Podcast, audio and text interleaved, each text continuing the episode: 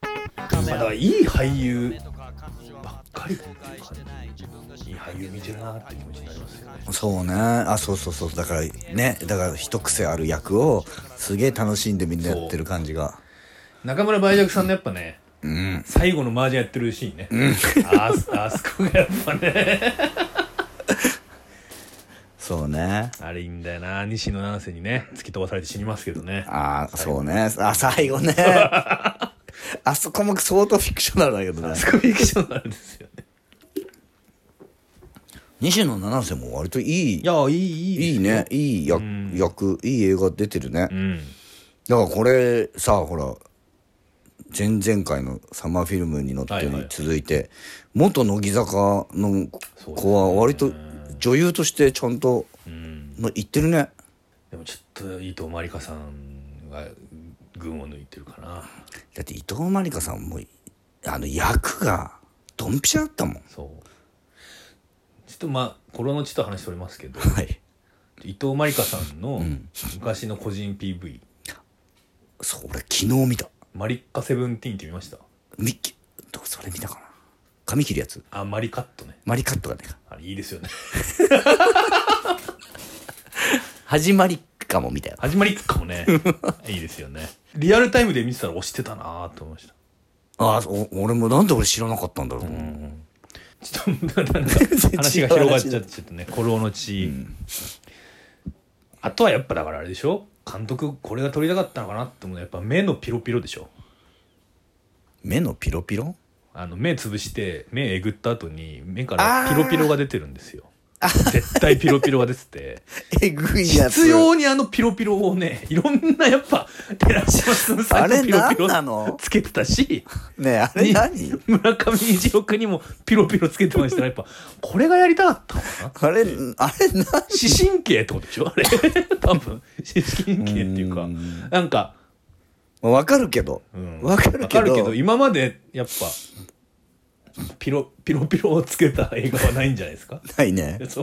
ううんなんか都市伝説ぐらいの感じで、んなんかほらあのあ耳たぶく耳たぶ白い糸みたいないああいうのは聞くけどやだからまあこういうねヤクザ映画とか、暴力映画には、見たことないっていう暴力描写が1個あればもう勝ちなんですよ、いはいやゴッドファーザーだったら馬の首だし、うんうんうん新しき世界韓国あのはいだったら生コン飲ませるっていうねあはいはいはい、はい、シーンがありましたし、えー去年やった、去年一昨年あのー悪人伝っていうね、うん韓国映画だったら、えーサンドバッグの中に、うんえー裏切り者を入れて、うんマドンソクがボコボコにするっていうシーン、はいはいはいだからその前半にやっぱそのフレッシュなはい惨殺シーン惨殺シーン、まあ、前回のこのうちだったら豚のクソを飲ませるだし、うんはいはいはいまあ、今回はその、う目ん玉くり抜きしがあって、目ん玉くり抜きからのピロピロピロピロねピロピロこれやっぱ白石監督は もうこれだ今回あーなるほどはなバイオレンスこれでいくぞとピロピロでいくぞってはいはこいはといでななんじゃないですうかんうんうん確かにねやっぱピロピロあまりにもピロピロが毎回出てくるから 笑っちゃうんだよなあまあ確かになこれがだから CG なのか作ったのかっていうまあところ作ったでしょ作っあれたんはでしょうねあの感じはねいやでも本当にね嫌な暴力描写が他にもいっぱいありましたね寺島進さんと奥さんがい犬犬小屋というか犬のかドーベルマンがあーうん買われていた檻の中にね、入れられてるシーンとかね、うん寺島進さんがヤクザ役であんなにかっこ悪いっていうのはこうあーな確かかなにかねなかったんじゃないですかね、うんうんうんそうかもあとあの宇梶さんがはいはい宇梶さんがこう鈴木亮平さんと揉めて、うんアイスピックで一突きされてこう死ぬシーンがありますうけんど、うんちょっとあまりにも周りのヤクザがビビっててう んうんさすがにもう一人ぐらい肝据わったヤクザこの部屋の中にいないのかとは思います確かにねそうし、あーみたいな。さすがに吉田鋼太郎も、その、金儲けのことばっかり考えてるとはいえ、ヤクザの会長にまでなったんだから、なんか、一人二人の死死には立ち会ったことあるだろうとは思いましたが、まあ、だ宇梶さんが多分一番肝が据わってるんでしょうね、うんうんそうだねあの中でね。まあ確かにあのヤクザ同士の構想も、の嫌な感じっていうのもう、ん、リリアルな感じはああなのかなっていう感じはしたよね。そうですね。うん。なんか嫌がらせみたいなのずっとしされるみたいな。されるみたいなだから両方鈴木亮平さんの、まあ、上林も日岡も、組織の中にいるんだけど、組織と関係なく生きてるうん。から、うん。いろんな妨害とか受けつつうん。でも自分の道を行く行くでしょみたいな、ね最後日岡は管理官の拳銃を使って上林を殺すことによって、うん。あれで多分管理官も多分出世の道が途絶えるなるほどね。そうあれは、矢島健一さんか。矢島健一さんは、あの、前作から出てるじゃん。うん、で、前作からずーっと嫌な役者そを、どうやって復讐するかっていうのを、今回持ってきたよね。う、うん、でもね、まあ、矢島さん矢島健一さんのね管理官が言ってることもまあごもっともだなと思いますけどねごもっともだけど、あの人はその人間として嫌な役者。そうそうそうそうやっぱね人間として人当たりがいいっていうことは大事だなと思います何それ。人当たりのいい人なんか一人も出てこな人当たりの良いさよ。がやっぱ大事でああ、村上虹郎さんだけはちょっと人当たりいいから。す村上虹郎さんでもいいですね子犬のようなそうね。そうねうん。うーんああいう役が合うよね。合いますね、板挟みにされて困る役がそう 合うよね。合うそれ一時期の、あの、菅田将暉だったんだけどね。確かにうん。今もう主役級になっちゃったから、そういうのあんまりやらなくなっちゃった。村上虹郎さんもこういうのをね困る役ってのはやっぱステップアップにしてどんどん どんどん誰目線なんそれわかんないうんでまあ今回はだから次がどうなんだろうね今回そのもうだから完全に左遷されました左遷されて田舎の駐在さんになってんじゃん、うん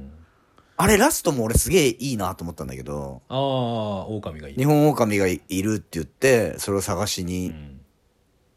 い行、くっていうね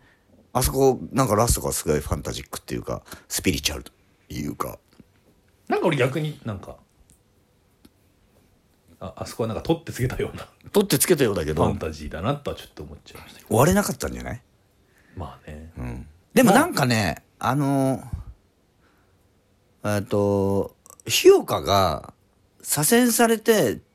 田舎の駐在さんになってても、特にやることもなくって、みたいな感じの時に、うんと、うう要するにさ、映画全体のうんうんうテーマみたいなもんじゃないあの、おもう絶滅しかかってる、まあ日狼本は狼っていうものの存在を、強すぎて駆除されてしまったっていうねそれって、うんと、その、映画の中での、うんと、その、お大神、役所広司さんがやってた大神とか、もう日向自身もそうだけど、うんと、だから、古老の地っていうのはそういうことでしょ。うんそうあいの、う孤ことです独の狼孤独のの地だから、そういう、あの、一匹狼の人っていうのが、だから上林もそうですよねうん、そういう人を描くっていう、そういう人が主人公の話だから、それの、うんそのテーマみたいなものを踏襲するような、だからそれが、えっと、本当に今、日本に実在できてるのか、それとも幻、もう幻なのかっていうのが、わからないまま終わっていくっていうのは、すごくいいテテーマとも合ってるし、あと、その、日本における薬剤映画というもの自体がねの、そうそうそうあーそ確う。かに確かにっていうものを描いてるような感じもあんだよね、すごく、あそこで。でも ねい言っちゃうとですよ「コローって言ったんですけどはい。言っても一匹狼だっつったっうてんうん日岡は警察官ではい。上林はヤクザなんですよはい。やめてないしどっちもうんうんうん。、でうん一匹狼だっつったってはい例えば警察権力うん。っていうものがなかったらうんうん日岡がねはい。ヤクザの事務所行って一人で行って話つけられる方は絶対できないわけうんはい、そうですね。で上林も一人でやってますっつったって、うん古文何人もいて、はで古文に拳銃買ってこさせて、だから上林が全部一人で殺してるわけじゃ全然ないんで、そのでそういうものをね、うん古老だ古老だと 日本の今日本今日本に足りないものだと狼はいないのかみたいなにして終わんのってどうなのとはちょっと俺は思いまうんすだから古老だ古老だっつってうん上林は死んだし、うん日岡は左遷されまい。した、うんうんっていうのが俺はいい終わり方だと思うんですよ逆に要はあなるほどね惨めじゃん、うんうんだからいや惨めでもその要はこうにしか生きられないんだからうんしょうがないっていうかで別にだからだからなんだっていう方が俺はいいななんかだからなんだこうなったけど別にこうこうにしかならならないんだよ、うん俺たちはっていうううんことであればいい,、うんいいんだけいいなと思うんですけどなんかそのもう日本には古老はいないのかみたい な終わり方であればあそういう意図があるんですそうああるんであれば俺はちょっとはないんか、そういう意図ではないと思うんだようん、でもなんかそあのファンタジーさいやっていうかねやっぱり絶滅しかかってるもんだっていうことだと思うんだよねまあなるほどね、うんうん案の定やっぱこんなことしたらいなくはなるよねみたいなそうそうそうそうそうでもさやっぱりすごいヒットしてるらしいしさうんね続編も作られるわけでしょもう早々に決まったってことですね、だからやっぱりそうだねうんうーん多分うーんとレベル2の時点では、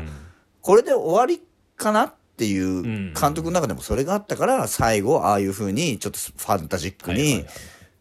にいもうこの世界ではこういうものはもう絶滅ししてると言われている存在のものなんだよっていう、そういうものを描いたんですよっていうことだと思うんだけど、こんだけ人気になっちゃって続くってなると確かにそういうふうなその取られ方をしかねないね。この古老という生き方みたい な心象が出ちゃうかもしれない かもしれないね。そうそうなってくるると違くなってくるそうね。僕も古老になりたいみたいに なってくるとやっぱそういうことじゃないだあろそうってね。いうこんなものになっちゃダメだよダメだよっていう話だ話ですから。うん。そう。ね確かに。ヤクザも悪徳警官もダメですよっていうね。言っちゃうとね。まあ、良いとは1ミリ一も無理言もわれない。描かれてない。結局こんなのに、両方どっちもね、こんなに関わるとやっぱ目からピロピロが出ることになっちゃうんだろっていうことでです。も確かにさ、その、実力ヤクザものからしても、うん。もっと、やっぱ憧れないようにはできてできるてよるね。できてる。うん憧れないというか、やっぱり、やっぱこれはちょっときついなってなうる。んいやでもやっぱいいヤクザものってそうですよね、うんやっぱうんうん仁義なき戦いもうやんっぱ最後まで4とかまで見るうんうんうとんやっぱ全員無,、無残な感じうんうんうんうんで寂しい寂しく終わるっていうのはやっぱヤクザ映画の良さうん。なのでそのアウトレイジはそうじゃないですか、アウトレイジもそうだね。だから俺、アウトレイジのさ、3か最新作。 3で最後ですね、であれさやっぱりヤクザ映画とか好きでアウトレイジ好きで見てきた人には割と不評なのようんうんうんで俺はでもあれすアウトレイジの中でも一番好きで、なぜなら老いたヤクザそうがほんと惨めに描かれてるから、あれあの視点はすごい新しいしあれは描くべきテーマだなと思うから、俺すごく好きなんだけどあのやっぱりヤクザ映画好きとか言ってアウトレイジやっぱり強くないととか、うん、とやっぱめちゃくちゃやってくんないとみたいなに言う人が多いんだよねい。やそれはもう何も分かってないです ね本当にね、うんだったらシャンチー見ろよって話ですからねそうだね。うん。まあそうですよ。竜馬竜馬で出てくるんだからシャンチーはそうね。だからやっぱりそうね。俺もやっぱ憧れ、えーらるられるような存在じゃなく最そ後うしてるのはやっぱりいいすごいいいと思うしね。 そう、まあ、だからねあれはだから狼探しに行って鳴き声だけ聞こえるぐらいでいいと思うんですよなでも結局見つけてはいないじゃん。でもなんか CG で出てくるじゃないですか出てきたっけ？で出て出てきますよあんま覚えてねえなさい。 なんかお社の後ろからああでもそれは本当にいたのかどうかっていうのはちょっとわからないでし分かょ。んないですねまあシャブやってるかもしれないですからねひなたが日向がいやひ最悪じゃん。ひよかあひよかが最悪じゃないです暇か。で暇すぎて。暇す ぎてルー確か当時のルートからうん持ってきさ持ってこさして、確かにね、まあそうそう客観的に見ても日岡の人生はちょっとしゃぶでもやらなき ゃやってられないもんなやられないですからね さすがにさすがにね普通に殺人犯ですからねまあそうだ飲みね消されるってことあんのかなとは思いますけどいやだからそれはやっぱりね警察もやっぱり相当、まあねえうん、黒いっていうふうなことだよねまあねそもそも上林をだから筧美和子さんの事件の時点で、うん上林っていう確証もあったってことですからねうんうんうんそれのをやってないせいでだって死んだのさ30人ぐらいいますからねそうね まあだからでもまあ確かにうんでももうそのフィクションとしてやっぱり薬剤映画として、あーでもやっぱめちゃくちゃ面白いよね面白かったそのいいいいですよねだからそのまあね今まで出たようなその目からピロピロ、んフレッシュな暴力表現もあり、はいえーヤクザがけ権力を施行するヤクザが変になっていくという描写も、まあありあと本当にやべえやつが見れるしそう権力とかどうでもいいうんモンスター、うんギリギリモンスター、うんこと鈴木亮次良平しその権力の組織の中で翻弄されるまさか通りも見れるし そうだからまあ前作のそうあの役所広司 VS 松坂桃李だったのが、今回は鈴木亮平 VS 松坂桃李も見れるしでありこう松坂桃李 VS 県警ケンケンねもあるし、西野七瀬さんの憂いのある色っぽさたささすがにちょっとねあのクラブのママには見えなかったけどねねえ、まあ、やっぱ片瀬里の力っていうのがね笠瀬りの出てきちゃって るからなそうそうそうそうやっぱね貫禄で言うとやっぱ、んねやっぱ片瀬里乃さん出てくるの三振ぐらいじゃないですかうんそうね三振のでもやっぱその存在感みたいなそうだやねっぱね、極妻やってますからね。ちょっとそう西そ野う七瀬さん、極妻には見えないっていうところはちょっとまあありますわね。うんまあ極妻じゃないしね。うんそうね役割的にはね。妻じゃ な い妻じゃないしう。ん妻になるとしたら、まあ警察の妻だから。そううそうそうそうそん、ちょっとあれですけど。うん。やっぱあと宮宮崎美子さんの謎さもあり ますし。け一体なんだっすたんげえだっていう片瀬りの宮崎美子西野七瀬が全然違うワールドから来そうそうてそうるそう。 すごだいって女の人ってその3人ぐらいだよね3人ぐらいじゃないですかうん。俺はすすごいねさすがにそうですねあとは鈴木亮平さんが出所するときにアイスキャンディーを舐めてる女性が2人ぐら いはい問題になりそうなぐらいひどい女性だけ どだから女性をこんな扱いするとってことですよねそうねするようなやつはっていう、 無理やりだだから確かにねだからそのコンプライアンスっていうのは本当にその、だからよく言うじゃないですか俺この話前もしたかもしれないけど、うんうんもうこんな規制されたら何も描けないよみたいな人いますけど、うんうんできるからっていうできるねこんなことはしちゃダメなんですよっていうことで描くんだよっていそうそうそうそう映画ってそうだからそうだからっていうね前回から映画ってそうだからって言ってるけ どでも本当に正しいことだけじゃないのよ映画が描くものってそう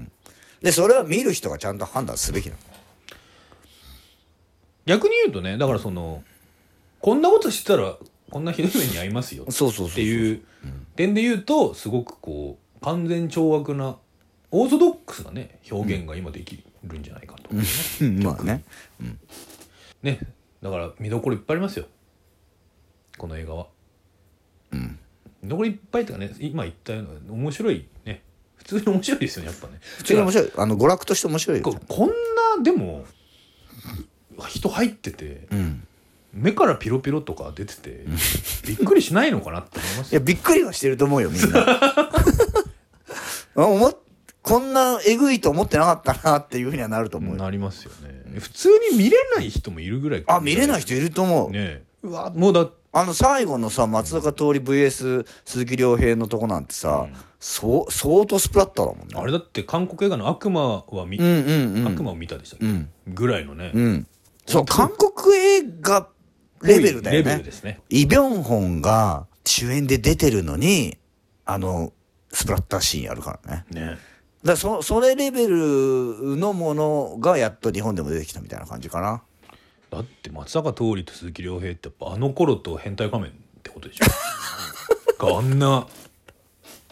スプラッターのね変態仮面 鈴木亮平だったっ鈴木け 亮平さんだったと思います変態仮面そうかあと最後のあの港みたいなところに向かう途中のカーチェイス、うん地味にいいじゃないですか、うんうんうんなんかちゃんとしてて、ちゃんとしてるねさすがに松坂桃李はあの時手錠かけられながらあんなに運転できるのか問題とか、あとあの警察署のね3階から飛び降りるところもああれ何気にびっくり描あ写でいいそうでだすねうん確かにでもそうそうそうそうそうそうだそうだよ西野七瀬出てんだよ西野七瀬確かに出といてあのえぐいさ、あの殺人シーンとかちゃんと描いてるっていうのはやっぱり白石監督そうですねやる気だなって感じがするよね西野七瀬も殺されてもおかしくない感じがずっとしてるのがいいですよねそうねだから筧美和子を最初で殺すってことは、ん西野七瀬が死んでもおかしくないぞそうってだいうよ片瀬里乃だってすすげえ朝殺されてるからそうそうそうそうそう大芸者っつって撃たれてましたからねそうそうだから片瀬リーノもそうだよね極妻からの流れがあって出てんのにその片瀬リーノをあっさり殺しちゃう上林の恐ろしさだ恐よろねしさですよ、だから要は上林があんなけ傍若無人に振る舞っても一応ヤクザっぽいところって親分あはいそうすごい親分のことを敬愛して敬愛しているからっていうことなのに、あ違ったんだみ たいなただ暴れたいんだ、この人っていうのがあそこで一瞬でわかるっていうのがそうねいいいやですだからだからそこが最古なんだよねそうそうそうあの敬愛はしてんだけどやっちゃうんだよあそういうことか別にそこは両立してるんだうん両立してんだよあの上林の中ではあとやっぱ奥さんでしょ、親分じゃないからっていう そのいやでもね普通だったらそこもねそうそうそうそこの一線は越えないはずだけどだからい超えちゃってる超えないはずの一線をすすんなり越えちゃうっていう超ねえちゃうっていうねでそその感じが映画の中にずーっとあるから、本当誰が死んでもおかしくないしいくら松坂桃李君があのワンとキャラクターが違っ てもそれは仕方ねえよって なるよこんなところに身を置いてたらそうそうこっちゃなるよっていうねまあねちょっとまあこんだけネタバレしてるからこれを聞いてる人はで 見てないってことはないとは思いますが、相当ネタバレしてるね今はい回、最初からねうん筧美和子の目に指がとか言ってますからまあまあこれはもうネタバレはね、うんそうするポッドキャスすトるでですすから、まあ、しょうがないまあでもまあネタバレありで見ても面白いようん、映画っつうのはまあ基本そうですよ、うんそうですね、うんなんでまあ見てない人も見てくださいはいはい、見てない人は見てください次回は、えー、棚田由紀監督はい柳家京太郎師匠と、うんえー、田畑充希さんはいが出ておりますあとあれですね大久保さんも出ております浜の朝日の嘘つきどもとはいを見ようかなと、評判がねいいのでね、うん、これは大丈夫ですかこれは目目からピロピロ出たりはしない映画ですかねこれはこれに目からピロピロでしたらもう相当クレー ムのクレームのあのこ書き込みがあるんじゃないかなそうですね、これもでも、まあ、映画も映画もの映画ですよね多分映画館をね映画館復興する映画だかまあだからサマーフィルムにちょっと近いらところうもんかもしんないテーマとししてはあるのかもしれないあと田中由紀監督は俺も割と好きでいろいろ見ててそその中でも評判もいいし、高畑充希さんは割と好きなんだよね俺高畑充希さんはなんかおねそれこそどなどの視点から言ってんだって感じですけどやっぱどんどん良くなってきた感じが 本当俺今いますよね予想した以上にどの視点から言ってんだ発言だな今どんどん良くなってるなっていう感じはしますね誰なんだよ本当にそうね、はい、柳家京太郎師匠はねもう落語僕も見たことありうます、ーんあそうなんだまあだから本当にあのチケットが取れない落語家ってうんいう、枕言葉がつく落語家って今うん20人ぐらいいるんですけど、 すごいな落語ってそんなに人気あるのていうかあの落語家を評するときにみんな安易にそれを使いすぎっていうそ問う題が、 すごいって人っていうこと でその枕言葉がつくそのうチケット今一番チケットが取れない落語家っていうのは20人ぐらいいるんですけど、はいそのうちの一人、うええん、で誰かからラジオで言ってたのかな、うんあの業界屈指で私服がダサいらしいです、だってもうし大師匠でしょいや言うてもまだ50代じゃないあそうなんだう、んうーん私服がダサいってことが話題になるってすごいね言うてもみんな着物じゃないですかうんうんうんうん落語さんは、そうかだから分かんないのかそ私服うがし結構おしゃれだったりするんですようんうん米助さんとか、今の円楽さんとかすごおいしゃれなのへおしゃれなんですよえ京太郎師匠はすごい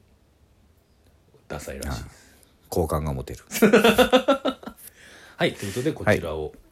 扱います、はいみこれから見ますね皆さんメールをえ映画雑談感想ねマーク、えー、ジメルまで、はいえー、浜の朝日の嘘つきともとやコロの地に限らずいろいろ感そうねやサマーフィルムに乗ってとか感想を聞きたいよねそうですよね、なのでねまあ男女問わずはい男女老若男女、うん高校生とかねのそうだ聞いねてるかもしれませんし、進路相談なんかも送っていただいてもね役に立つかなしんどバシそうッだと私があんま二人とも人生うまくいってるとは言えないけどそうで すかそんな就職活動なんてやめちまえっていうダメだって悪い方あの、ね、方向に誘い込んじゃダメだから私はやっぱこう日本の GDP を下げるようなね活動しかしてないですから、ねえーということではいはいじゃあ皆さんまた、はい昨日とは違うまたよろしくお願いします朝が見えてきてとてもよい気分で眠ることができた